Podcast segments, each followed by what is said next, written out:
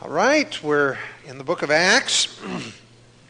We took a little bit of pneumatology in relationship to the matter of discipleship last week. And in fact, the last couple times together in this study, we were looking at that matter of the ministry of the Spirit of God as it relates to the matter of discipleship. Now, the second subject that we want to talk about in relationship to discipleship in the book of Acts is the subject of salvation and the disciple. Now, to say that the subject of salvation permeates the book of Acts would really be an understatement. It was at the very heart of the message of the disciples. And the theological term for this doctrine is soteriology. Let me just put that down there for you. S-O-T-E-R-I-O-L-O-G-Y. Soteriology. The last subject was that of pneumatology. This is soteriology. And it comes from the Greek word, soter, which means save, or soteria, which is salvation. It's the doctrine of salvation. And it's used 40 times, or 45 times. This word soteria is used 45 times in our Bibles, and 40 times it's translated salvation. And once it's translated deliver. Another time it's translated health. Once it's translated saving. And twice it's translated saved. And of the 45 times that you find this word in the New Testament, 7 of those are in the book of Acts, as well as in the book of Acts finding save 4 times, saved 10 times, the verb, and Savior found twice. And so we have a considerable emphasis in the book of Acts on the matter of salvation. Now there are 3 essential things to study, not studying all that the book of Acts has to say about the matter of salvation, but 3 essential areas that have to be touched on if you are going to have an accurate theology of soteriology from the book of Acts. And that is, first of all, the condition of salvation. Secondly, the consequences of salvation. And thirdly, the constraints of salvation. Those 3 things are the 3 things that we'd like to study, and we'll get as far as we can tonight. If we don't finish, we'll finish up next Wednesday night. So, first of all, the condition of salvation. Now, a careful analysis of the book of Acts, looking at all of the passages that deal with the subject of salvation, some of them using the word, some of them not using the word, but going through the entire book, clear through 28 chapters, you conclude that there is one sole requisite for the matter of salvation, and it is simply faith. Faith in the finished work of Jesus Christ. I think that perhaps in a nutshell, the simplicity of Acts 16:31 is probably the best place to get your bearings on the subject of salvation, particularly as it relates to its conditions. In Acts chapter 16, verse 31, the setting of the story was that the Apostle Paul had been thrown in jail, and you recall there was an earthquake, the doors were flung open, but the prisoners didn't escape. The Philippian jailer, knowing that he was responsible for all of the prisoners, knowing he couldn't stop them all with their doors open, he assumed they were all going to walk out, and knowing that a Roman soldier was under the sentence of death, or if not under the sentence of death, at least he had to bear all of the penalties of all of those that escaped under him. If a man had a 10-year sentence, he would have to go to jail for him for 10 years. And if a man had a 100-year sentence, he'd have to serve 100 years. And if you've got 2 people with 10 years each, then you would have to serve for 20 years. And here he had a jail full of prisoners, and they were all going to walk out.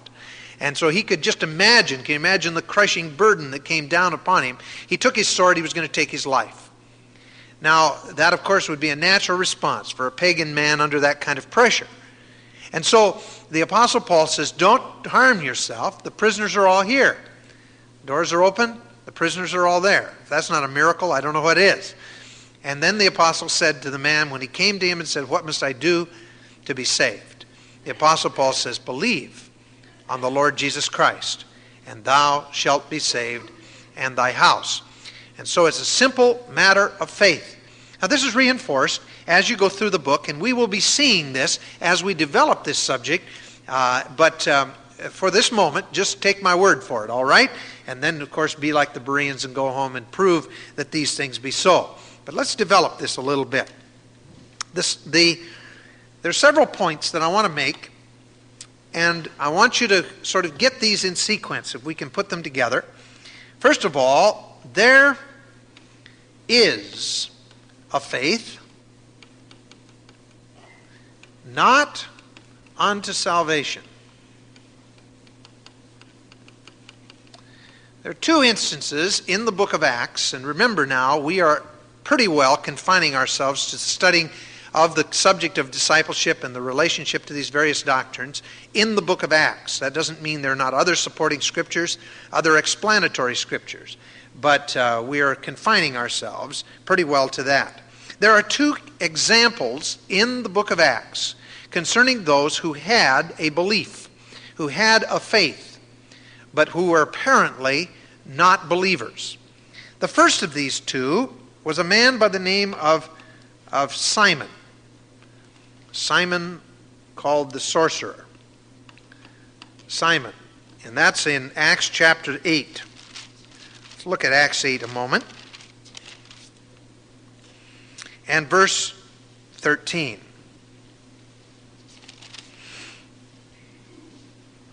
Now, what happened here was that Philip has been preaching the things concerning the kingdom of God and the name of Jesus Christ. And the people have responded, they have believed, and there has been those that have been baptized. You go back a little bit, though, and you notice that there was this man, Simon, in verse 9, who previously in the same city used sorcery and bewitched the people of Samaria, giving out that he himself was some great one, to whom they all gave heed, from the least to the greatest, saying, "This man is a great power of God." He was posing all along to be a great power of God. And to him they had regard, because that for a long time he had bewitched them with sorcery. But when they believed Philip, preaching the things concerning the kingdom of God, the name of Jesus Christ, they were baptized. When they believed, they were baptized, both men and women. Then Simon himself believed also. Now the word is the same in the Greek. There's no distinction. But as you see the story develop, you have to ask yourself, what was it that Simon believed? Because it says, then that he was baptized also, he continued with Philip, and was amazed, beholding the miracles and signs which were done. When the apostles who were at Jerusalem heard that Samaria had received the word of God, they sent unto them Peter and John, who, when they were come down, prayed for them that they might receive the Holy Spirit. This was the first appearance of the pneuma, of the Paracletos, in his permanent form, coming to the people of Samaria. For as yet he was fallen upon none of them, only they were baptized in the name of the Lord Jesus. Then laid they their hands on them, and they received the Holy Spirit. When Simon saw that through the laying on of the apostles' hands the Holy Spirit was given, he offered them money, saying, "Give me also this power, that on whomsoever I lay hands, he may receive the Holy Spirit." Peter said unto him, "Thy money perish with thee." Notice that? Thy money perish with thee, because thou hast thought that the gift of God may be purchased with money. He had confused the grace of God. That thou hast neither part nor lot in this manner, in this matter. For thy heart is not right in the sight of God. Repent therefore of this thy wickedness, and pray God, if perhaps, and that, by the way, is a first-class condition, meaning it's a fulfilled condition, since it's possible, in other words, the thought of thine heart may be forgiven thee, for I perceive that thou art in the gall of bitterness and in the bond of iniquity. Then answered Simon and said, "Pray ye to the Lord for me, that none of these things which ye have spoken come upon me." In other words, he didn't want the penalty. That's just the simple case. He just didn't want the penalty. Pray that these things won't come upon me. Pray that what you said would not happen, that my money would perish with me and all of that. Now, it's commonly accepted on the part of most of those that have studied this text that Simon was not a true believer. But it says in verse 13 that he believed. But apparently what happened was he simply believes the facts. But he did not put his trust, as what the word means really, he did not really put his trust in Jesus Christ. Because there's the evidence here that the man never was a believer at all, even though he was baptized. And of course, baptism could never save him. And it took real trusting faith. He went through the motions, in other words. And he was a professor. He was one that professed to believe. But he demonstrated that he really was not a believer. So there is a faith that is not unto salvation. When a person merely believes facts and does not believe in Jesus Christ as personal Savior, then that individual is not indeed saved. The other case is clear over in Acts 26. Acts 26. In this case, it was a man by the name of Agrippa. And in the case of Agrippa, in chapter 26 and verse 27, you read these words. This, of course, was when Paul was before King Agrippa. And Paul has given some testimony. And it says, Then King Agrippa, believest thou the prophets?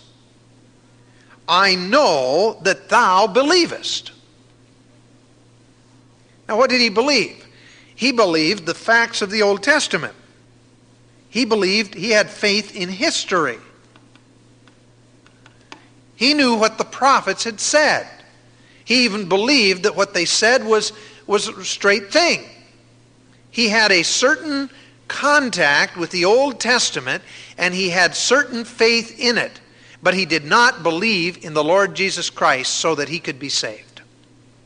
He failed to really have saving faith.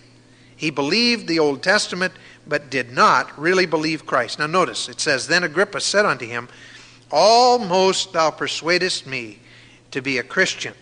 Now, the word actually there, almost, means in short. And it really seems to be more the idea that with this kind of a brief argument, are you trying to make a Christian out of me? That's probably the better sense. I realize that kind of blows our use of this verse for almost persuaded now to believe and so on that we sing in our hymn books, but the words really do not match up. That he is saying, I'm almost ready to make a decision. That didn't seem to be what he was saying. Rather, he's saying, were you with this short argument trying to make me a Christian? And so if that's one of your favorite verses in Scripture, I'm sorry about that, but that's what it says. In any event, the idea was he was not yet a Christian, even though he believed the Old Testament prophets. So you see, it's possible for a person to believe certain things. It's possible for them to believe the facts of the gospel. It's possible for them to believe the Old Testament prophets. But it is personal faith in Jesus Christ, the fact that he died on the cross as your substitute for sins, that really is saving faith. Remember in our study of this pneumatology, and the matter of the Spirit of God, again, we looked in the Gospel of John and we saw that the Holy Spirit has come to convict the world of sin. Of sin because they believe not the facts of the gospel? Of sin because they believe not the Old Testament prophets? No, of sin because they believe not in me, Christ said. So the initial conviction of the Holy Spirit is in the area of convicting them that they do not believe in Jesus Christ. And you see, the argument that Paul used in verse 23 here was that Christ should suffer and that he should be the first that should rise from the dead and should show light unto the people and to the Gentiles. That is the argument. He's argued on the basis of the Old Testament and all the rest, and he says, this is the facts. Jesus Christ died. Jesus Christ rose. Do you believe that? And they didn't. All right, so there is a faith in the book of Acts which is not unto salvation. But then, secondly, saving faith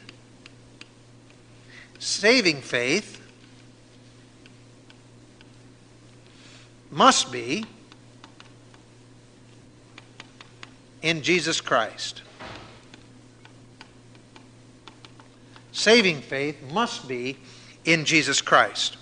Now, a good place to start as just sort of a kickoff verse, all right, is over in the book of Acts and chapter 4 and verse 12.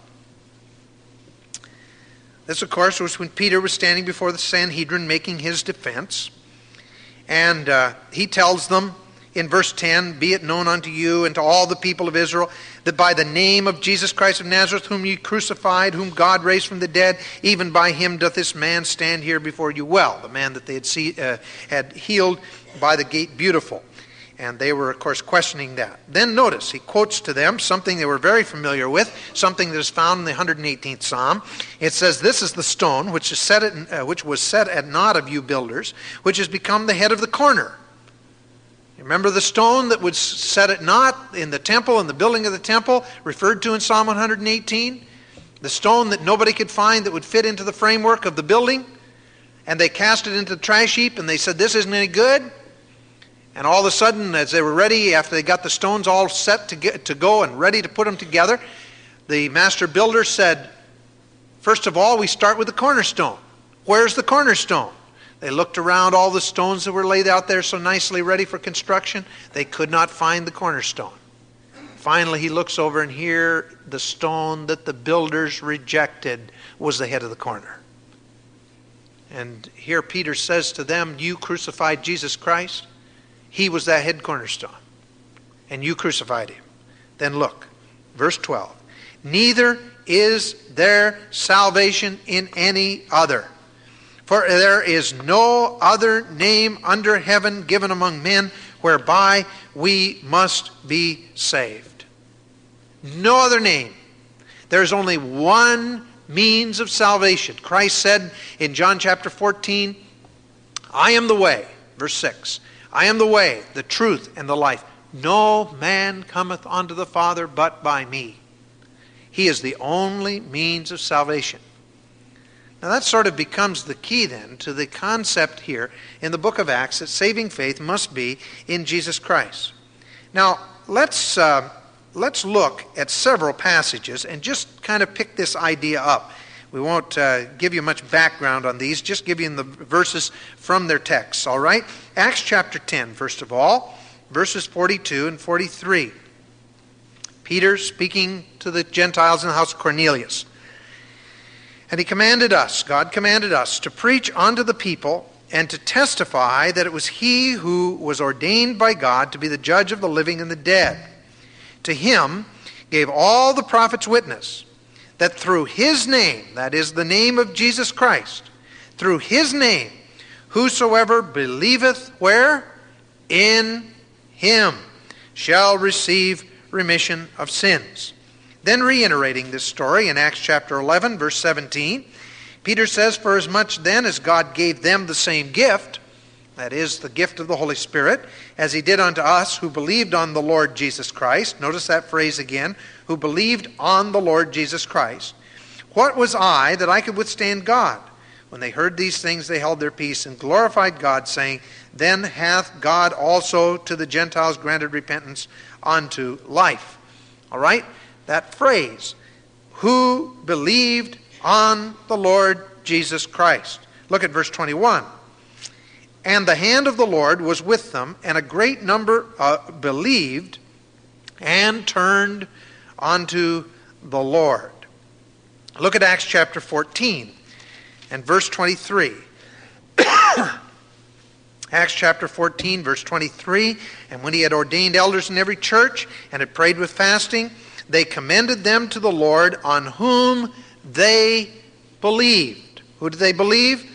They believed on the Lord. Look at Acts chapter 16, verse 31. We looked at it a moment ago, but let's go beyond it. "Sirs, what must I do to be saved? And he said, Believe on the Lord Jesus Christ, and thou shalt be saved, and thy house. And they spoke unto him the word of the Lord, and to all that were in his house. And he took them the same hour of the night, washed their stripes, was baptized, he and all his immediately.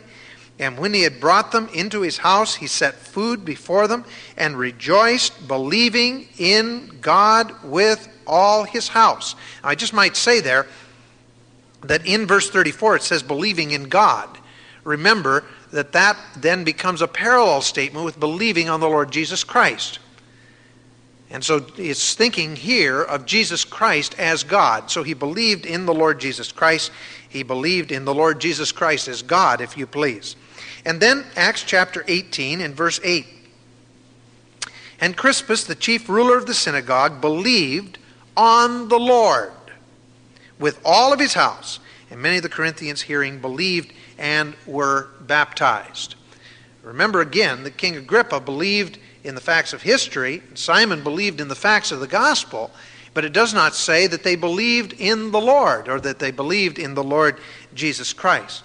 This, of course, then is a key. Always it has to be faith in the Lord Jesus Christ, the object of our faith. Now, the third thing that we see concerning this is that the message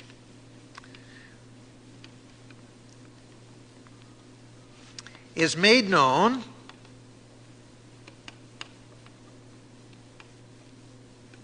through disciples. Basic means of spreading the message is through people who have had such an experience with the Lord, who have believed on the Lord Jesus Christ. If you look at chapter 15 and verse 7, you see that, first of all, there was a creed that was preached. This is only one of many passages we could turn to, but it says, when there had been much disputing, Peter rose up and said unto them, Men and brethren, ye know how that a good while ago God made choice among you, or among us, that the Gentiles by my mouth should hear the word of the gospel and believe. I see the key word in all of this is this idea of faith, this idea of believing. And so therefore, he's saying that it's by my mouth that God has chosen to bring the message to you. Now, mind you, I'm amazed at this sometimes because, as one song says, he could have sent angels to deliver this message. He could have done that. It is that God has chosen to use people like you and like me to perpetuate this message of the gospel. I sometimes think God could have done a better job with angels. No, because they could have enunciated everything very clearly, and they wouldn't foul everything up like we do sometimes in our attempts to witness. But God didn't see it that way. See, that's human wisdom that sees it that way. God saw that the best possible way of propagating the gospel of Jesus Christ was by Spirit-filled individuals. That's the way to get the message out as far as God is concerned. And so therefore, he gives to us the responsibility to, by creed, preach the gospel. But that's not all. Look back at chapter 13 and verse 12. He also used the conduct of the individuals. And in the book of Acts, a lot of that conduct had to do with signs and wonders and miracles. It says in chapter 13, verse 12, Paul's on his first missionary journey, hardly off the ground here. And it says, Then the deputy, when he saw what was done, believed, being astonished at the doctrine of the Lord. That is, he saw in the life of these individuals something that was absolutely amazing. In this case, it was a sign and wonder. It was the fact that there was actually a condemnation of the sorcerer. Peter faced Simon the sorcerer, and Paul faced Elymas the sorcerer. They both faced a sorcerer. And so Paul says to him, O full of all deceit and all mischief, and the child of the devil, thou enemy of all righteousness, wilt thou not cease to pervert the right ways of the Lord? And now behold, the hand of the Lord is upon thee. And thou shalt be blind, not seeing the sun for a season. Immediately there fell on him a mist and a darkness, and he went about seeing some to lead him by the hand. It was a miracle that God had wrought by the hand of Paul. And the result was that this man believed, this deputy believed, the gospel of Jesus Christ because of something he had seen the Apostle Paul accomplish. Now, mind you, I want to carry that a little further in just saying that the signs and wonders of the book of Acts were given for the purpose of authenticating the apostolic ministry. The reason that was important, that they have signs and wonders, was because they had to authenticate their authority in order to have an authoritative scripture. What they wrote then was authoritative because they demonstrated their power by signs and wonders. You see, God today still does signs and wonders, but he doesn't do them we can't command anybody to be blind, and immediately a mist comes on their eyes and they're blind. Paul could do that. But what God still does today is he uses miraculous lives like yours and mine. As Christ brought a change in our life, as people see that change, then there is the result is that people believe on the Lord Jesus Christ. And let me just ask you, how many of you were influenced in some way in receiving the gospel by the life of another person? Sure. You saw reality in the life, the miracle that Christ could do. And remember, it took a miracle to hang the worlds in space. It took a miracle to put the stars in place. But when he saved my soul, cleansed and made me whole, it took a miracle of love and grace. And you see, God is still in the miracle business.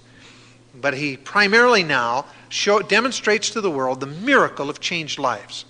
As people see our lives change, then they'll see Christ. So you see, both by creed and by conduct, and that's, of course, a message that goes through the book of Acts and also goes through the epistles. The fact that creed and conduct must match up in order for the message to be ultimately effective. But the message is made known through the disciples. And wherever you go in the book of Acts, you find these disciples ministering the word of God and souls being saved as a result. You see very seldom, either in the book of Acts or in history, the salvation of a person apart from human instrumentality. Now there are cases, but it's a rare case. The Apostle Paul was close to that. I think that his stoning of Stephen, his standing there keeping the coats, supervising the job as they stoned Stephen, had a great effect upon the Apostle Paul. But as far as his final step of salvation, there was no human instrumentality, except from the standpoint that Christ appeared to him in human form. There was no human instrumentality apart from Jesus Christ in the salvation of the Apostle Paul, other than that example of Stephen. So that's even not a complete example. But very seldom, is there that bolt from the blue type of salvation, where a person never has heard you say a word about it, and all of a sudden the Lord brings the message to him without human instrumentality. He uses people. Now let me just ask you, quit preaching and go to meddling for a minute. Are you available to be used? Are you ready? Do you realize that if you're a Christian in that plant where you work, you may be the only Christian there, and you may kind of say, oh, brother, I wish I had more Christians. Well, get busy. There are a lot of people there to be reached. Are you looking for opportunities to share the gospel of Christ? Don't be afraid. Don't be afraid to be God's instrument, because I think in terms of a very crucial passage of Scripture, and don't explain it away. God said, and this, mind you now, is looking at it from the standpoint of what we can see. The whole thing of the election and the sovereignty of God and all of that is something else. But in the book of Ezekiel, it says that if you don't warn the wicked man to flee from his wicked way, that he will die in his sin, but his blood will I require at your hand. Now let that grip your soul. There is, at least in some senses, a responsibility that God lays upon our shoulders that we will be held accountable for in regard to the salvation of souls. Even though we can't save a soul, all we can do is cooperate with the Holy Spirit. Yet there's a sense in which there is a tremendous responsibility laid upon us. All right, now the fourth thing then is this. The act of believing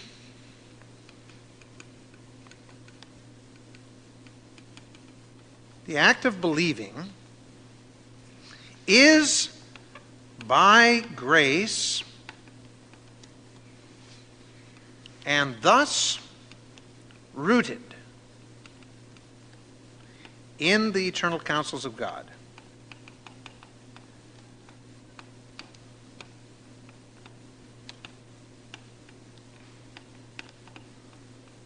All right, now, that's a mouthful. Let me show what the Scripture says. And remember now, this book of Acts is a historical book. It's primarily not a doctrinal book. The great doctrines of election and so on are taught in other passages of Scripture. But in the book of Acts, they are referred to historically as something that is indeed a fact. And we have to remember that even though there is a human side, there is also a divine side. And from the standpoint of the divine side, salvation is by grace, and it's rooted in the eternal counsels of God. Now let's just look at what it says without getting too far into the whole argument. Acts chapter 18 and verse 27. And when he was disposed to pass into Achaia, the brethren wrote, exhorting the disciples to receive him, who when he was come, helped them much who had believed through grace.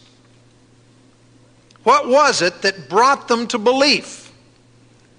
It was God's grace. It wasn't as though they just worked up a storm toward wanting to believe. They thought, boy, you know, this is what I've been looking for all my life, and I'm going to reach out and take it. No, sir. They would have no ability. Remember, we studied some time back in the book of John, where it said that no one can come to the Savior except the Spirit draw him. It takes a sovereign act of God to draw a person to himself. And if a person is, if the Holy Spirit tries to draw and the person resists, he has no guarantee that the Holy Spirit will come back. In many cases, he does, but he has no guarantee of that. And God can say legitimately, he's had his chance. He refused it. God, because he's a God of love and a God of mercy, often brings that chance again and again. But I'll tell you, what a dangerous thing to say no to God. And so you see, it's the drawing of grace that is involved. And then even a stronger verse over in Acts chapter 13. Remember now, this is being reported as a fact. It's not teaching the doctrine. It's merely reporting it as a fact. If you look at Acts chapter 13, verse 48, and when the Gentiles heard this, they were glad and glorified the word of the Lord. And as many as, get this now, as many as were ordained to eternal life believed. Now, I don't want to complicate your theology. But we have a tendency, you know, to put everything in a neat little package so we can understand it. One of the neat little packages is to say that we see on the door going in, whosoever will may come. And then you go in the door and you look back. Can't even draw it the same way a second time. Doesn't it look like the same door, does it? It says elect before the foundation of the world and so on. Now that's a nice little package and it sounds good. But it sure doesn't explain everything there is to explain about the concept of election and the concept of the fact that in some way that is difficult for us to contemplate and think about and difficult for us to understand that God is a sovereign God. And that God, though there's nothing in Scripture to indicate that God elects anyone to be lost, there's a great deal in Scripture that talks about the fact that he elects people to be saved. And you can't get away from that fact. And one of those places is right here. The word ordained there is the word tasso, which means to set in rank. Now, one of the beautiful things about election is that Scripture makes clear that Jesus Christ is the elect one. Christ is the elect one. So obviously, when a person is in Christ, he's elect. As simple as that. Now that's not all to the theology of it, But that's sure enough to suffice for the moment, all right? But the point is that it's rooted in the divine counsels of God, that salvation in the book of Acts, as taught in the book of Acts, for these disciples and what they ministered, that it was not a matter of man deciding who is going to be saved, but of God making that decision. And that doesn't mean that he's sending people arbitrarily to hell, because he's not willing that any should perish, but that all should come to repentance. But it does mean that the human element is out of it. And that's the thing we have to get in our hearts and minds. The human element in regard to salvation is not there. We talked about the human element in soul winning when we were talking about pneumatology.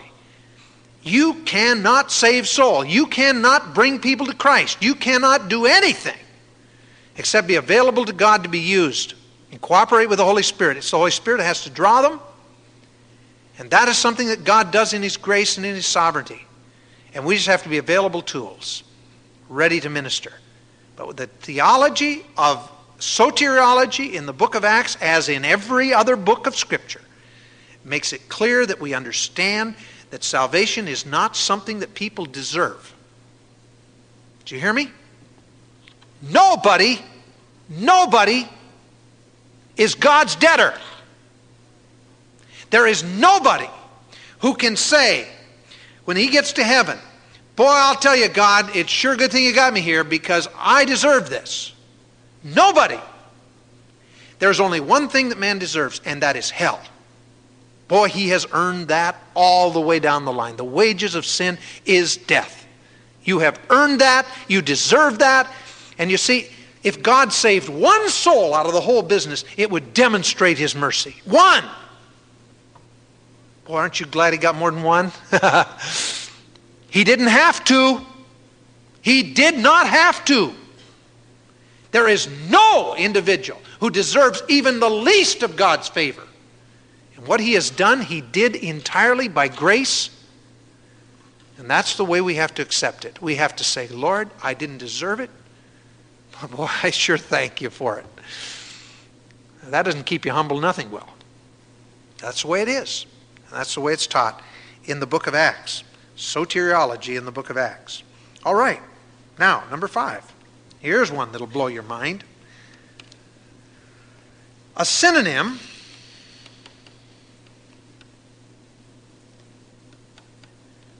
for faith is repent. A synonym for faith is repent. Now let's explain repent. Here's the word.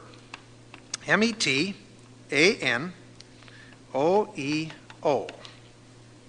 Metanoeo.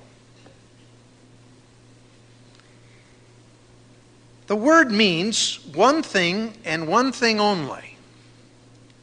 Noeo is mind. Meta is change. It means a change of mind. Now, some people have a problem with this, because popularly speaking, the word repent has come to mean a lot more than that. It means changing your life and a lot of other things. And yet the word itself means to change your mind. Now remember, we're talking now about salvation. We're not talking about repentance after salvation. Remember, repentance after salvation, the change of mind, can mean a lot of things. In fact, you realize that God wants us constantly to repent as far as Christians are concerned. He wants to constantly change our mind. He wants to bring every thought into captivity to the obedience of Christ. He wants to transform our lives by the renewing of our minds. And he tells us time after time that we are to renew our minds, that we are to have change take about in our life. And so there is a sense in which there is the use of repentance and the change of mind for the believer, and there's the change of mind for the unbeliever. The change of mind for the unbeliever has absolutely nothing to do with him changing his ways, changing his life, or changing anything else. Those may be byproducts. But the thing that metanoeo means in the book of Acts is to change your mind concerning Jesus Christ. And you look at all of the passages that deal with the subject of repentance in the book of Acts, and time after time you find that the context is mainly talking to Jewish people, and it is saying to them, here is Jesus Christ. You know who he is. He's the fellow that died on Calvary. They knew that. You crucified him. You put him to death. David said that the Messiah would come, and he fulfilled all of those things concerning the Messiah, and that he died and that he's rising from the dead again. And therefore, this one that you crucified is indeed the one that David promised. He is indeed the Messiah, the Son of God. Now repent. Now by that, he did not mean go out and burn your idols, because they didn't have any idols. He didn't even say to them, change your theology. Because, you see, their theology was basically Old Testament theology, which was basically sound for Old Testament believers. But he says to them, repent, change your mind. That is, change your mind as to who this person was. You don't believe he was the Messiah. You've got to believe he was. You don't believe he was God. You've got to believe he was. You don't believe he rose from the dead. You've got to believe he did. That is repentance. So what are you doing when you repent? When you change your mind concerning Christ, you're putting your trust in him. You're putting your faith in him. You're coming to a new understanding as to who he is. And so it's synonymous with the idea of personal faith. It is so interrelated that you can hardly divorce the two at all. Now, as with salvation, repentance is a gift. You can't just make up your mind you're going to change your mind.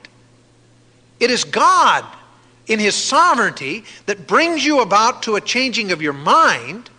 Remember, the Holy Spirit convicts of sin because they believe not in me. Holy Spirit's in the business of convicting people that Jesus Christ is who he claimed to be. Now notice, if you will, Acts chapter 5. Acts chapter 5 and verse 31. Him hath God exalted with his right hand to be a prince and a savior, that is Jesus Christ, to give, notice, to give. Not that man works it up, it's something that God gives, to give repentance to Israel, and in the process, forgiveness of sins. Look at Acts chapter 11 and verse 18.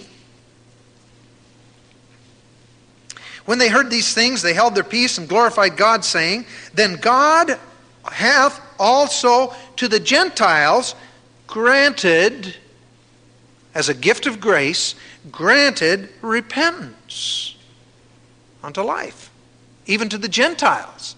They were allowed as well, as God granted it to them, the ability to have a change of mind concerning Jesus Christ. So it means that you change your mind concerning who Christ really is. He's no longer just the carpenter's son. He's no longer just that resident of Nazareth, the itinerant preacher of Galilee. He's no longer just one who died perhaps an unfortunate death, as some people have thought. You must change your mind concerning that. I love that book, Evidence That Demands a Verdict, by Josh McDowell. Do you know why I like it so well? Because it is a tool in the hands of the Holy Spirit that can be used to change a person's mind concerning who Jesus Christ is.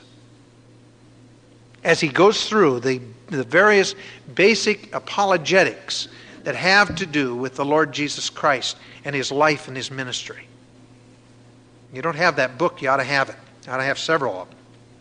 Give them to friends who are skeptics, and then pray that the Holy Spirit will use that instrument to grant repentance.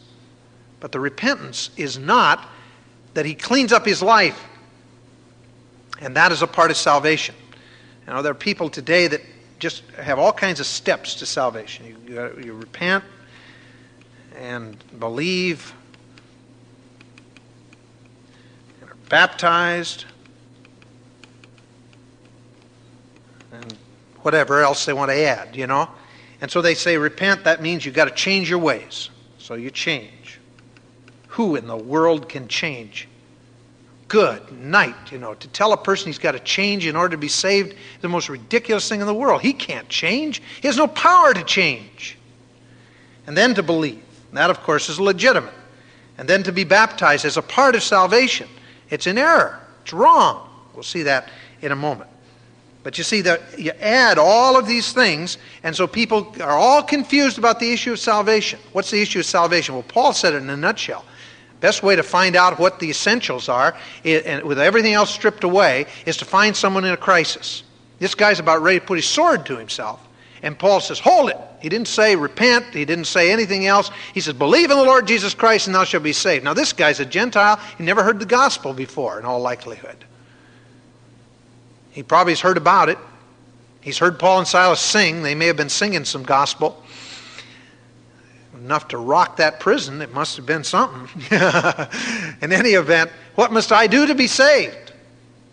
And by that question, he opens the door. And Paul, knowing that this is a crisis situation, he gives him the bare bones gospel. He doesn't mention baptism, though he was baptized later on. He doesn't mention repentance, though repentance is something that comes up later on. He doesn't even preach the gospel to him. He just says, believe in the Lord Jesus Christ and thou shalt be saved. And do it quick, you know. And the man believed, and he was saved. So that's the bare bones gospel. But you see, all of these other things are interrelated in one way or another, and we can't confuse the issue. Now let's look just a little further. Acts chapter 3. Acts chapter 3 and verse 19. Repent, therefore, and be converted, that your sins may be blotted out. Repent, therefore, and be converted. Now, there is no mention there about faith in Jesus Christ. Just simply repent, and he's quoting here from the Old Testament, repent and be converted, that your sins may be blotted out, when the times of refreshing shall come from the presence of the Lord. And he shall send Jesus Christ, who before was preached unto you. They had preached Christ earlier, but now look at the context, if you will. It says, when Peter saw it, he answered the people, verse 12, Ye men of Israel, why marvel at this? Or why look you so earnestly on us, as though in our own power and holiness we made this man walk? The God of Abraham, of Isaac, and of Jacob, and the God of our fathers, hath glorified his Son, Jesus, whom ye delivered up and denied in the presence of Pilate, when he was determined to let him go. But ye denied the Holy One and the Just, and desired a murderer to be granted unto you, and killed the Prince of Life, whom God hath raised from the dead, of which we are witnesses, that in his name, through faith in his name, hath made this man strong. He talks about faith there in regard to the healing of the man, whom ye see and know, yea, the faith which is by him hath given him this perfect soundness in the presence of you all. It's faith in Jesus Christ that brought about this man's healing. He says that twice. What does he say to them? And now, brethren, I know that through ignorance ye did it, as did also your rulers. You didn't know what you were doing. If you'd known that Jesus Christ was who he claimed to be, you never would have killed him. Scripture makes that unmistakably clear. They blew it, that's all. In fact, it is the implication that even Satan blew it. He wasn't sure himself of all of the devastating results of the crucifixion of Christ. And so then it says, But those things which God before hath shown by the mouth of his prophets that Christ should suffer, he hath so fulfilled. He's accomplished his purpose. Repent, therefore. Now, is he telling him to quit smoking? Chewing, drinking, quit carousing around?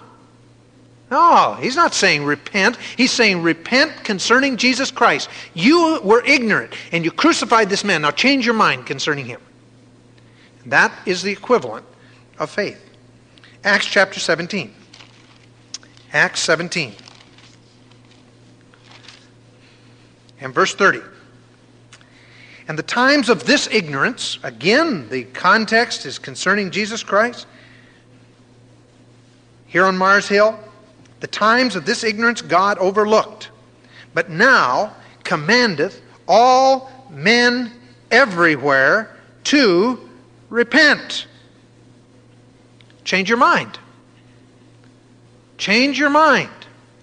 And in particular, change your mind from the fact that idols are going to be able to help you, to the fact that Jesus Christ is indeed the answer to your need. All right? Look at Acts chapter 20. Incidentally, even the Schofield notes talk about the fact that repentance is a change of mind concerning concerning yourself, concerning sin, and concerning Jesus Christ. But the interesting thing is that you can't support that from the text. You can't support that from the text because the Scripture lays out this matter of repentance, and it's always in relationship to changing mind concerning who Jesus Christ is, changing your mind concerning Him. So, Acts chapter 20, verse 1, after the uproar was ceased, Paul called unto him the disciples and embraced them and departed that they go into Macedonia. That's not the passage. I think I got a typo here. Well, let's skip that one. Let's go to Acts 26:20. Acts 26, verse 20. But showed first unto them of Damascus and Jerusalem and throughout all the borders of Judea, and then to the Gentiles, that they should repent. Now notice, here's the order. Repent, that has to do with faith in Jesus Christ. Turn to God, that has to do with conversion. And then, do the works fit for repentance. Now there's where works are involved, but notice the order. That is something that is involved as far as their order. The change of life comes as the works that are fit for repentance. If you change your mind concerning Jesus Christ, there is a natural change in your life. Because you see, when you believe that He is God and that He lives in you, and there are a lot of things in your life that you just can't do anymore. You know how that changes. A lot of you saw things in your life just shed like old clothes. After you accepted Jesus Christ, it's the most natural thing in the world. There's just some things you're not comfortable with. You know, it's a girl one time accepted the Lord, and she already had a date lined up. She went with this guy. She'd always enjoyed him before and enjoyed the places they went, and she was perfectly miserable the whole night. And he says to her, "What's wrong with you? Are you sick?" She says, "No, I think I'm well for the first time in my life. Maybe I was sick before." She says, "I just don't enjoy any of this anymore." And then she gave her testimony, shared how she had accepted Christ and how she didn't realize, but her outlook on life had changed. As a result, she just couldn't enjoy the things of the world anymore in the same way. Now, you see, that's the thing that's involved when Jesus Christ changes the life.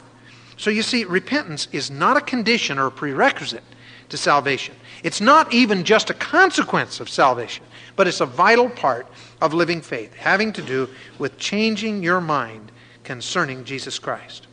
Now, that leads us then to the next thought, which we won't have time to go into tonight. But number 6 is that faith alone is sufficient.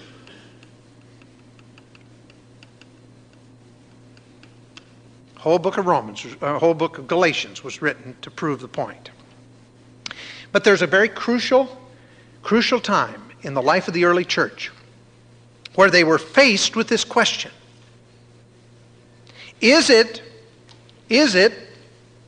according to Ephesians 2:8 and 9, by grace through faith plus? Or is it by grace through faith plus nothing? The title of the book of Galatians could be By Grace Through Faith Plus Nothing. You cannot add to salvation or you jeopardize the whole thing. So next week we'll talk about that, and then we'll talk about the matter of the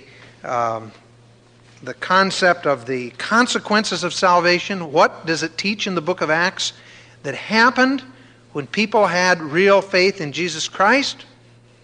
And then finally, the constraints of salvation. What are some of the things that the book of Acts says take place in the hearts and the lives of people who really have accepted Jesus Christ as Savior? And then have those things happen to you? Check yourself out. Scripture says we are to examine ourselves to see if we be in the faith. And so going through the theology of soteriology in the book of Acts is a good way to evaluate your own relationship with Jesus Christ. Let's pray together.